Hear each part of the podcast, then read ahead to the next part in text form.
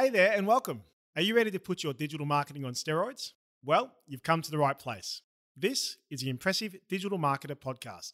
Digital marketing runs through our veins, so listen up to get some seriously impressive ideas for your business. Let's do this.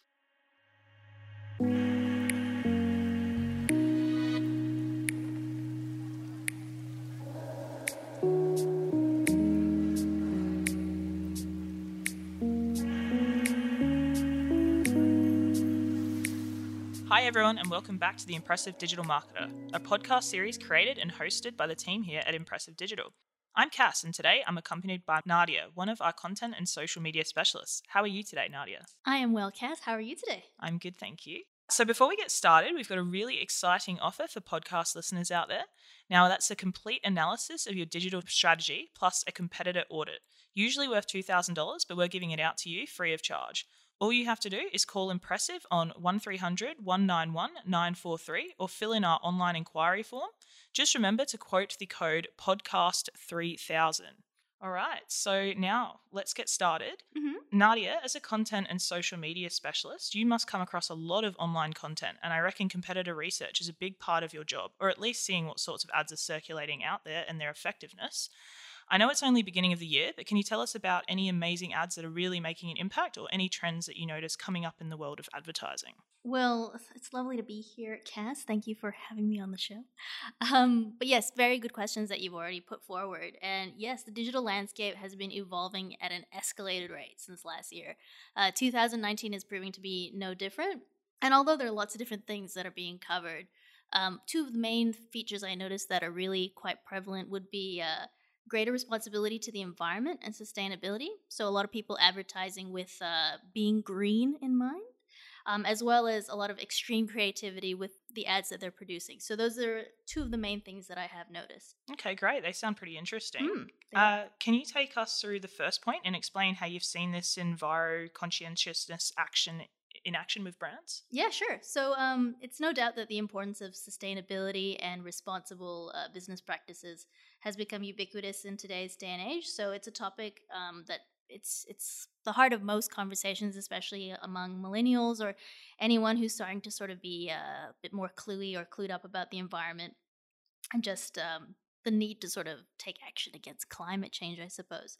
For years, companies have tried to leverage the whole notion of being green and I'm doing that in little bunny ears, little little inverted. I can confirm she's doing those. But thank you, thank you very much, Kath. In the past, it was something that was a real defining factor for companies, but now it's becoming the standard. So uh, there's simply no excuse for unsustainable practices. Uh, you get a a lot of um, consumers who are quite sagacious and using their uh, their dollar as their vote. So the more green you are with your company, it's almost as if customers are voting in favor of what you have to produce. So, definitely being green is something that's going to help the longevity of your company as well as your marketing strategy. And a lot more people are becoming aware of the internet. They're more um, aware of the information that's out there. So, if you were to be, if you were to greenwash, say like you were you were trying to show how green you were, but it wasn't really true. A lot of people get clued up on that kind of stuff, and they'll pull you on it straight away, which could damage your reputation. But but yeah, now we're seeing that more brands are taking being green more seriously, and um, yeah, we're we're seeing that as a as a positive, I reckon.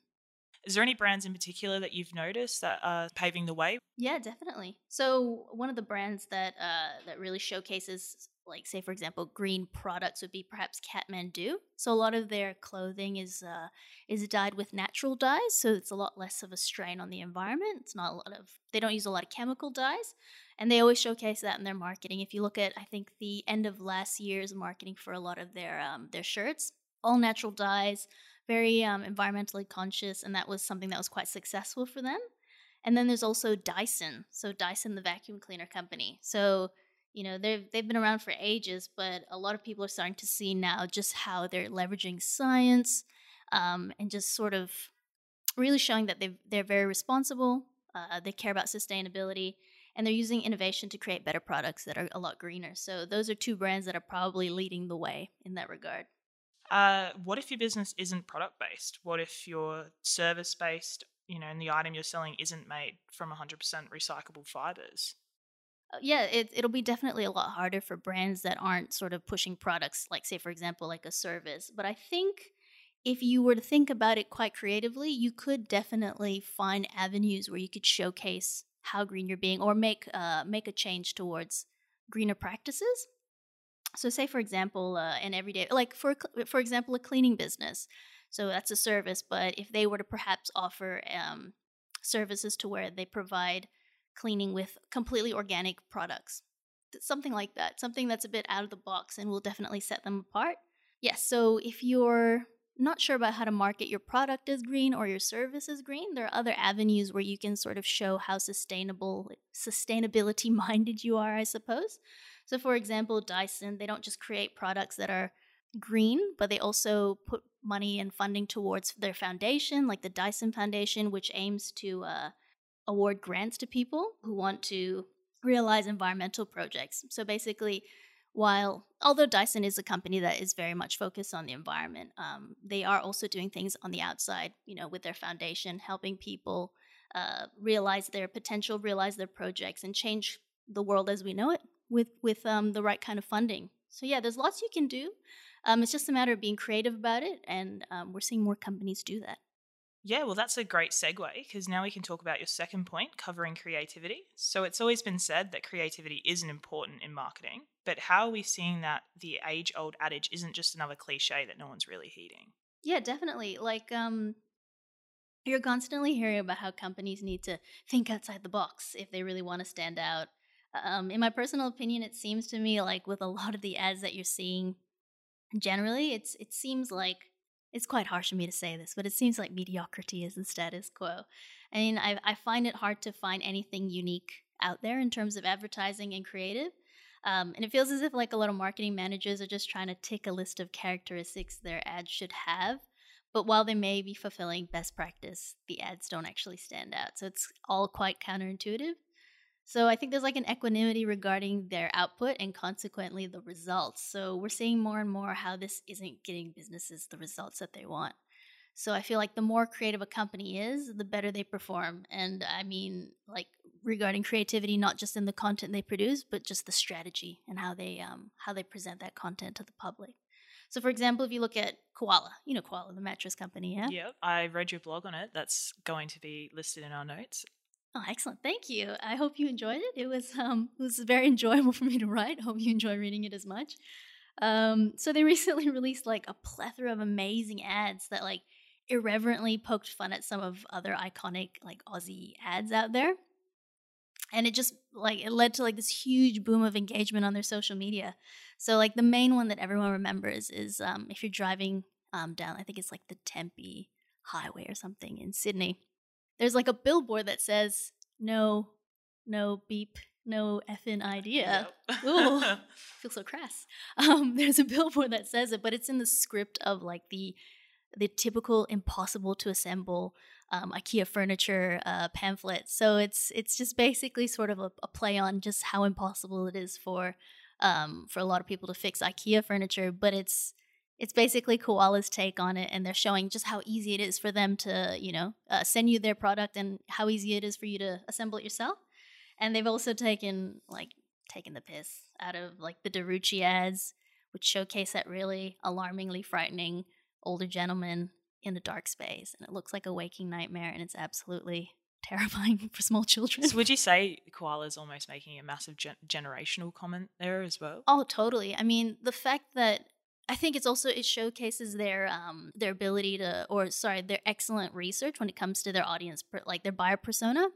Because these are ads that like a millennial would definitely know of. Like they've grown up and they've seen these ads they've poked fun at it. So when they see the koala ad they'll know straight away you know what they're parodying so I think it's definitely um it's definitely something that's quite generational and it's uh it's an example of great great research on their part. Yeah definitely you know, not only were they cl- uh, clever and creative with these ads, but the distribution was incredible as well. Like secondary billboards were erected in front of the initial billboards as a response to the first billboard.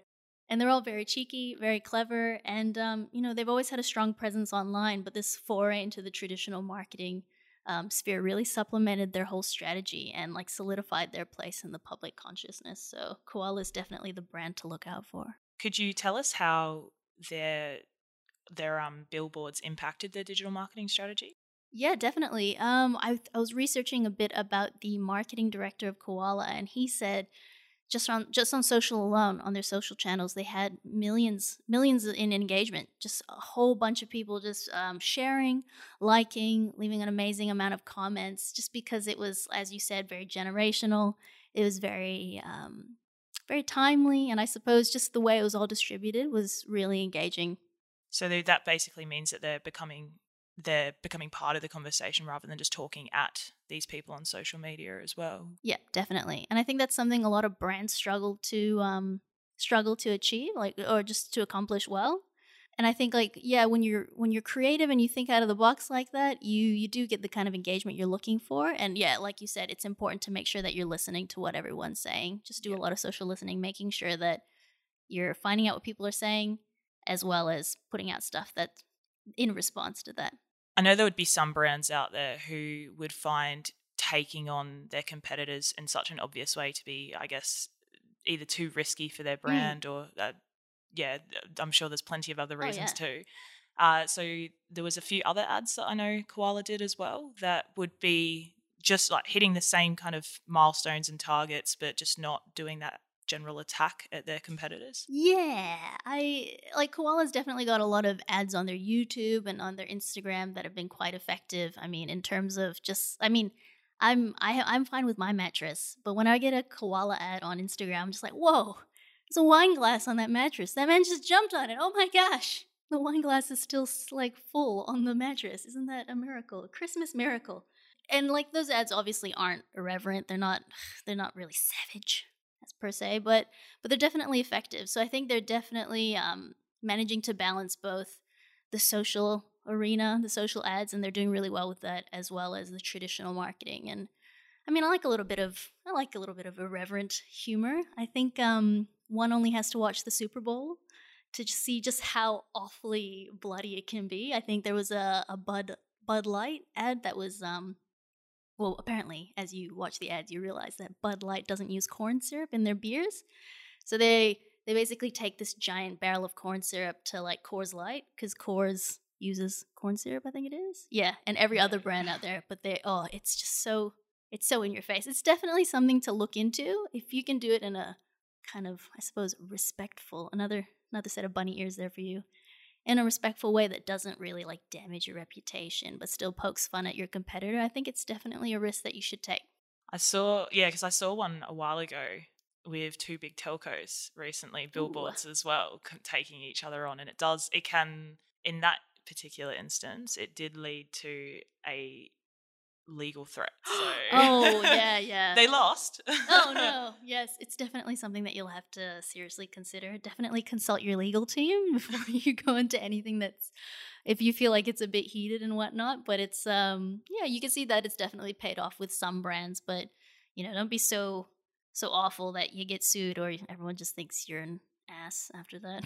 That's why I just found the koala one so interesting because they had that um you know they they took on uh, from your reading your blog they took on pol- Australian politics oh, uh, yeah. just generally just more things that would still resonate with their audience but wouldn't I guess get them in any trouble. Oh yeah, exactly. And there was it was still quite tasteful. I think it was just it was just cheeky and it wasn't like, oh, this is you're awful or whatnot, but it's like we're taking this over. The IKEA one was a bit more daring, I'd say, but um but I feel like it paid off. And I think Australians, I definitely think the Australian market is a bit more um, open minded to that kind of playfulness. Maybe in some other markets, they'd be a bit well, easier to be insulted, I suppose. But um, yeah, in Australia, it was it was perfect. It's perfect marriage between creativity and good humor. Plus, I mean, it was also free marketing for IKEA in some ways. Oh yeah, so. in some ways, yeah. It's just like you guys. Hmm. no, it was very, very good.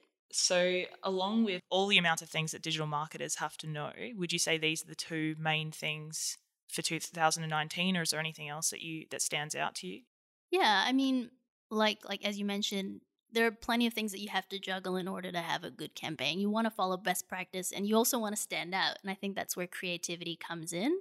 You want to show that you're sustainable, or sorry, that you're responsible, and that you care about the environment. So that's um that's where the sustainability factor comes in and you should be doing that anyway because you know you're good people right but another thing that you need to consider would definitely be Um, another trend that we're seeing is just people looking at their marketing strategy holistically as a whole, and they're not. It's not about sort of putting out content just for the sake of putting out content. It's also about making sure that you're really catching your audience along the journey, the buyer journey, and um, feeding them the right ads at that moment in time that really addresses their need at the, their pain point at the time. So definitely looking at your your buyer's journey um, as a whole from the big picture.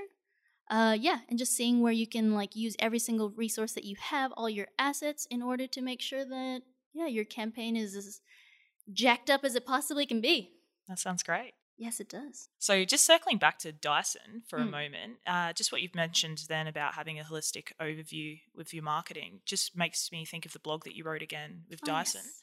Uh, so, in that one, you mentioned that they're moving into luxury products. So, we've obviously always known them as an amazing suction company. Oh my gosh, great, great stuff. Like Uh, a bagless vacuum, amazing, groundbreaking. Not to mention the uh, hand dryers in bathrooms. But Oh yeah, even better. Ours is great.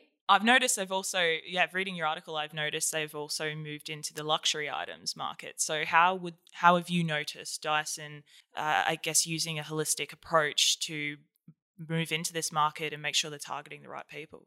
Yeah. Oh my gosh. I think um one of my friends and in the office helped me uh helped me to name that blog and it was like why Dyson doesn't suck.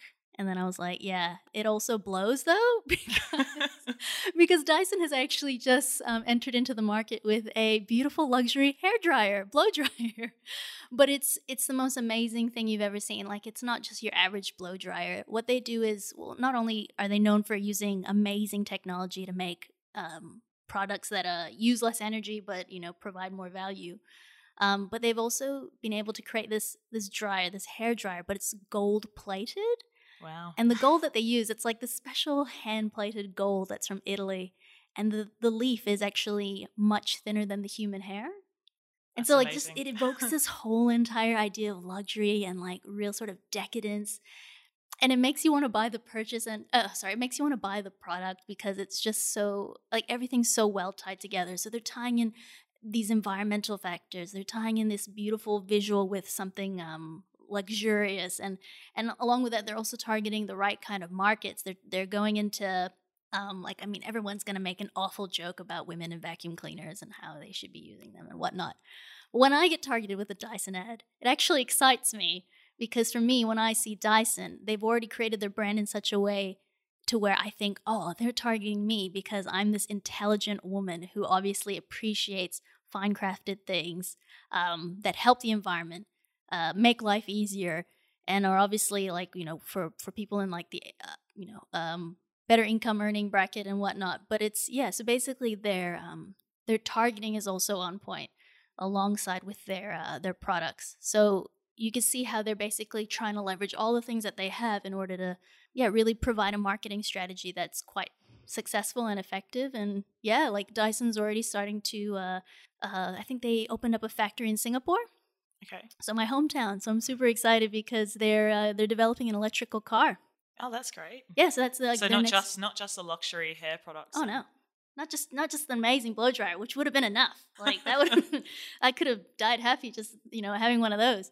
um, but no they've got like an electrical car in the works and it's they're really sort of positioning themselves as this company that's you know going to rival tesla and i think they're definitely well on their way and um, yeah you when you just see that like like the the press releases the the ads that they produce the products the the kind of audiences they target you can see that they've really put a lot of work into their marketing strategy and it's it's definitely paying off for them so they're another company to really uh, look out for Well, I do see that when I've seen when I've been targeted by their ads, they are very cohesive across Oh, yeah. every every platform. oh So yeah it's great stuff and like you've Yeah. fallen in love with the hairdryer, haven't you? i have I, ha- I just really want that $600 blow dryer that's just and it, it's it's oh it's amazing stuff i think one of my biggest issues is getting my hair caught in the other end of the dryer and just you know getting stuck in there and that's not going to happen with the dyson so i'm in love we haven't been sponsored for this, by the way. no we haven't but dyson if you would like to send one to my address it is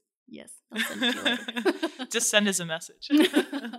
Uh, awesome. I think that's the end of our podcast for today. We hope you've gained some valuable insights from our talk today and that you'll be able to implement some of these tips into your campaigns. We here at Impressive Digital would love to hear more about how you'll be amping up your marketing campaigns and how you may take some of these holistic approaches yourself.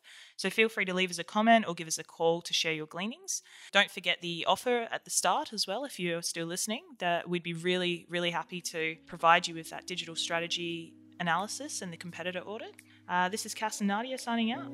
Thanks for listening to The Digital Marketer. Thank you.